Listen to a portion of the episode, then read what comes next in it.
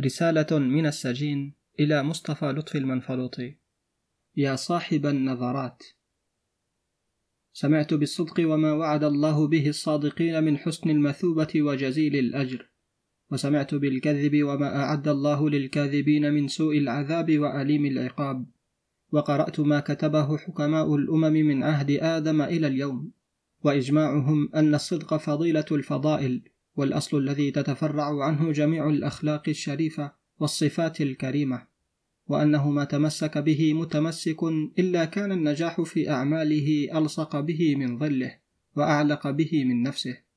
سمعت هذا وقرأت هذا فلم يبق في نفسي ريب في أن ما أنا مرزوء به في حظي من الشقاء وعيشي من الضنك وحياتي من الهموم والأكدار.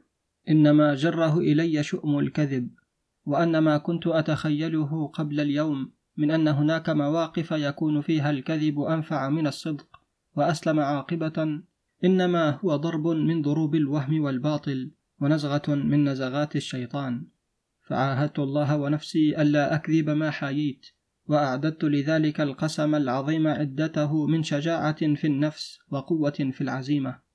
بعدما وجهت وجهي لله تعالى وسألته أن يمدني بمعونته ونصره. وها أنا ذا ذاكر لك مواقف الصدق التي وقفتها بعد ذلك العهد وما رأيته من آثارها ونتائجها. الموقف الأول. جلست في حانوتي فما وقف بي مساوم إلا صدقته القول في الثمن الذي اشتريت به السلعة والربح الذي أريده لنفسي فيها. والذي لا أستطيع أن أعد نفسي رابحا إذا تجاوزت عن بعضه فيأبى إلا الحطيطة فآباها عليه فينصرف عني استثقالا للثمن واستعظاما لمقداره. وما هو إلا الربح الذي اعتدت أن آخذه منه في مثل تلك الصفقة إلا أنني كنت أكذب عليه في أصل الثمن فيصغر في نظره الربح الذي أربحه منه. فلما صدقته عنه أعظمه وانصرف عني إلى سواي.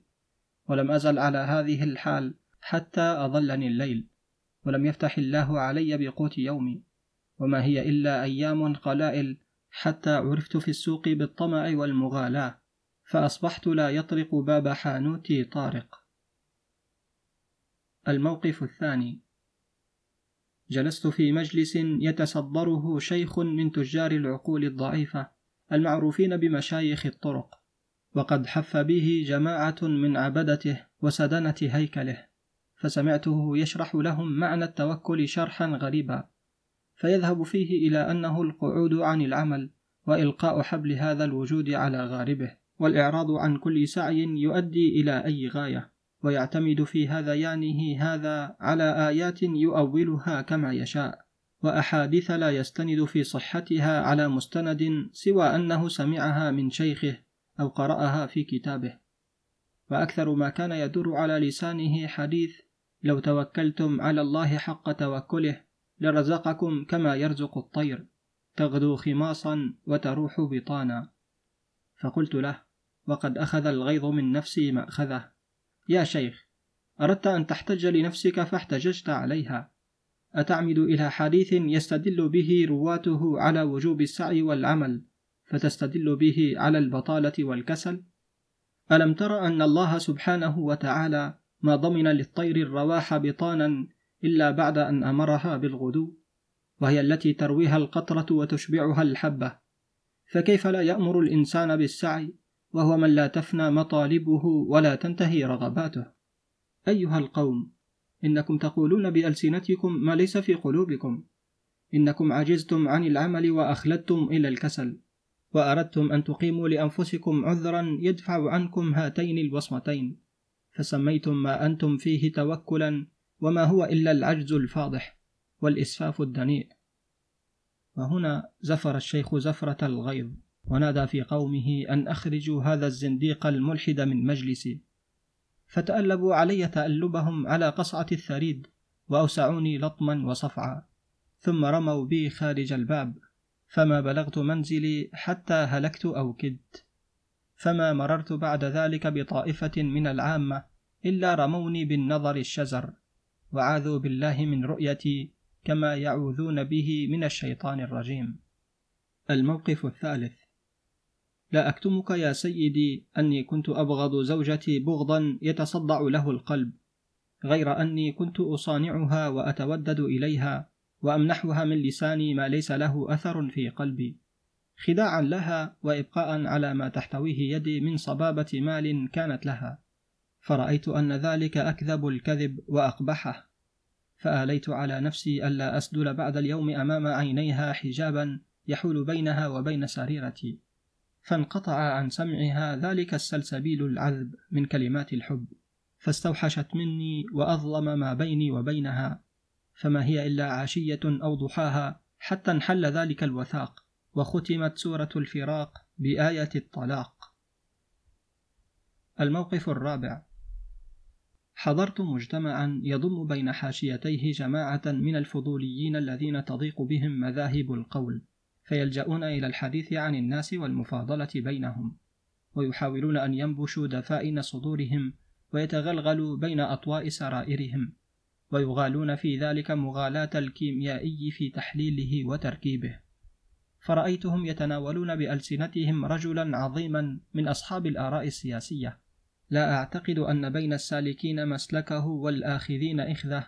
من أخلص لأمته إخلاصه أو وقف في المواقف المشهودة موقفه أو لاقى في ذلك السبيل من صدمات الدهر وضربات الأيام ما لاقاه. سمعتهم يسمونه خائنا. فوالله لأن تقع السماء على الأرض. أحب إلي من أن يتهم البريء أو يجازى المحسن سوءا على إحسانه. سمعت ما لم أملك نفسي معه. فقلت يا قوم أتطالعون من كتاب الحرية مائة صفحة ونيفا ثم لا تزالون عبيد الأوهام؟ أسر الخيالات سراعا إلى كل داع سعاة مع كل ساع تنظرون بغير روية وتحكمون بغير علم. إنكم بعملكم هذا تزهدون المحسن في إحسانه وتلقون الرعب في قلب كل عامل يعمل لأجلكم وتثبطون همة كل من يحدث نفسه بخدمتكم وخدمة بلادكم. أليس مما يلقي في النفس اليأس من نجاحكم وصلاح حالكم؟ أن نراكم طعمة كل آكل ولعبة كل عابث؟ يستهويكم الكاذب بالكلمات التي تستهوي بها المرضعات أطفالهن ثم يدعوكم إلى مناوأة الصادق فتمنحون الأول ودكم وإخلاصكم والثاني بغضكم وموجدتكم. خاطبتهم بهذه الكلمات أريد بها خيرا لهم فأرادوا شرا بي. فما خلصت من بينهم إلا وأنا ألمس رأسي بيدي لأعلم أين مكانها من عنقي. الموقف الخامس. قابلني في الطريق شاعر يحمل في يده طومارا كبيرا وكنت ذاهبا إلى موعد لا بد لي من الوفاء به. فعرض علي أن يسمعني قصيدة من طريف شعره وأنا أعلم الناس بطريفه وتليده. فاستعفيته بعد أن كاشفته بأمري فأبى. فانتحيت به ناحية من الطريق فأنشأ يترنم بالقصيدة بيتا بيتا وأنا أشعر كأنما يجرعني السم قطرة قطرة. حتى تمنيت أن لو ضربني بها ضربة واحدة يكون فيها انقضاء أجلي ليريحني من هذا العذاب المتقطع والتمثيل الفظيع. وكلما أتى على بيت منها أقبل علي بوجهه وأطال النظر في وجهي وحدق في عيني ليعلم كيف كان وقع شعره من نفسي. فإذا رأى تقطيب وجهي ظنه تقطيب الشارب لارتشاف الكأس فيستمر في شأنه حتى أنشد نحو خمسين بيتا. ثم وقف وقال هذا هو الباب الأول من أبواب القصيدة. فقلت وكم عدد أبوابها يرحمك الله؟ قال عشرة ليس فيها أصغر من أولها.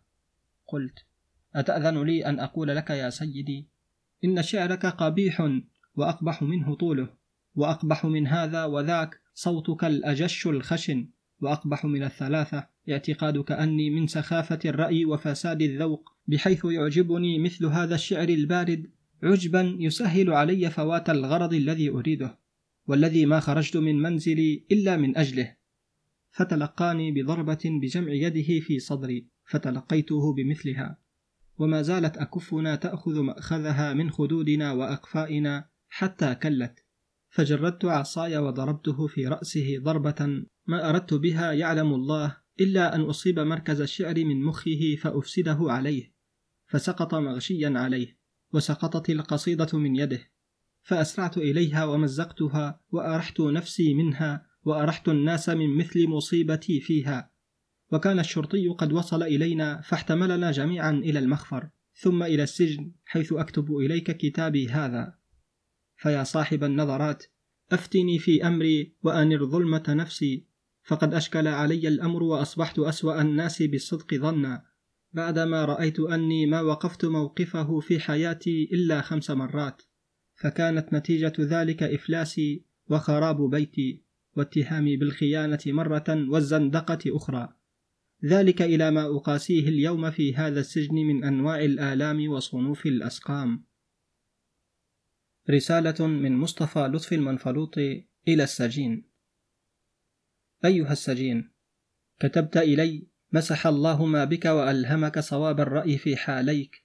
تشكو من جناية الصدق عليك. ما وقف بك موقف الشك في أمره.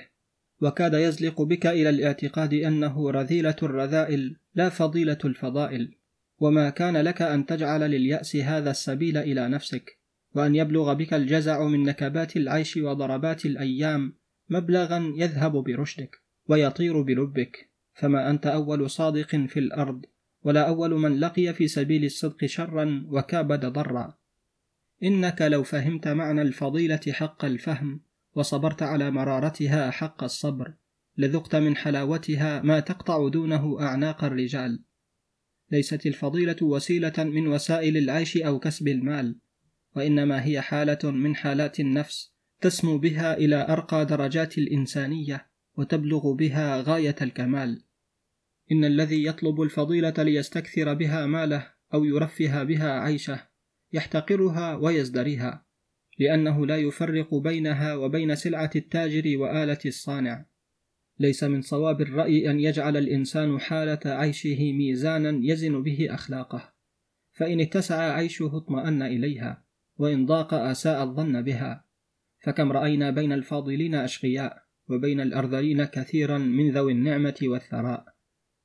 لا يستطيع الرجل الفاضل أن يبلغ غايته من عيشه إلا إذا استطاع أن ينزل من نفوس الناس منازل الحب والإكرام. ولن يستطيع ذلك إلا إذا عاش بين قوم يعرفون الفضيلة ويعظمون شأنها. ولن يكونوا كذلك إلا إذا كانوا فضلاء أو أشباه فضلاء. والسواد الأعظم الذي يمسك بيده أسباب العيش ويملك ينابيعه سواد أبله ساذج يبغض الصادق. لأنه يصادره في ميوله وأهوائه وينقم منه جهله وغباوته ويحب الكاذب لأنه لا يزال يزين له أمره حتى يحبب إليه نفسه. فلا بد للصادق من صدر يسع هموم العيش وقلب يحتمل بغض القلوب ليبلغ غايته من إصلاح النفوس وتهذيبها كما يبذل المجاهد حياته ودمه ليبلغ غايته من الفوز والانتصار الصدق جنة حفت بالمكاره فإن كان للصادق في جنة الصدق أرب فليحمل في سبيلها ما حمله الأنبياء والمرسلون والحكماء والقائمون بإصلاح المجتمع الإنساني ودعاة المطالب الدينية والسياسية. كما أن الجود يفقر والإقدام قتال وكما أن لكل فضيلة من الفضائل آفة من الآفات ترفع درجتها وتبعد منازلها. إلا على الصابرين المخلصين. كذلك للصدق آفة من مصادمة الكاذبين وهم الأكثرون للصادقين وهم الأقلون. أتريد أيها الرجل أن تسمى صادقا وأن تنال أشرف لقب يستطيع أن يناله بشر وأن يوافيك المجد طائعا مذعنا دون أن تبذل في سبيله شيئا من مالك أو راحتك. إنك إن أردت ذلك أو قدرته في نفسك تظلم الفضيلة ظلما بينا.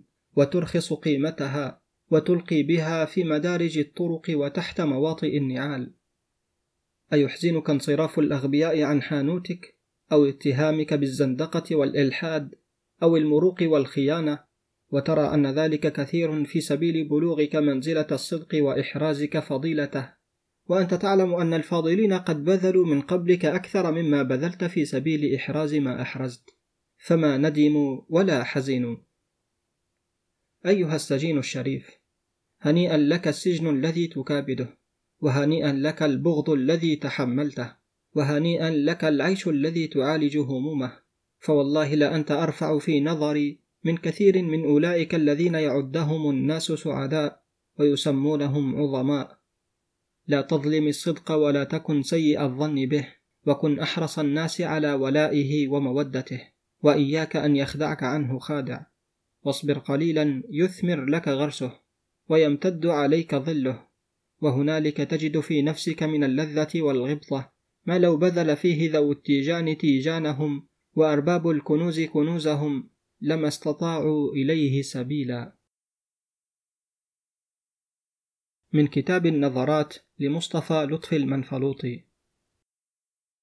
عزيزي متابع قناة كتب وروايات عبد الباري الطشاني. الآن يمكنك دعمنا للاستمرار في تقديم المزيد ولتحسين جودة المحتوى سواء على بيبال أو يمكنك الاشتراك معنا على منصة باتريون التي نشارك فيها معك محتوى حصريا. كما لا تنسى متابعتنا على منصات التواصل الاجتماعي. وللاستماع للكتب مباشرة تابع البودكاست الخاص بنا. ستجد كل الروابط بالوصف بالأسفل.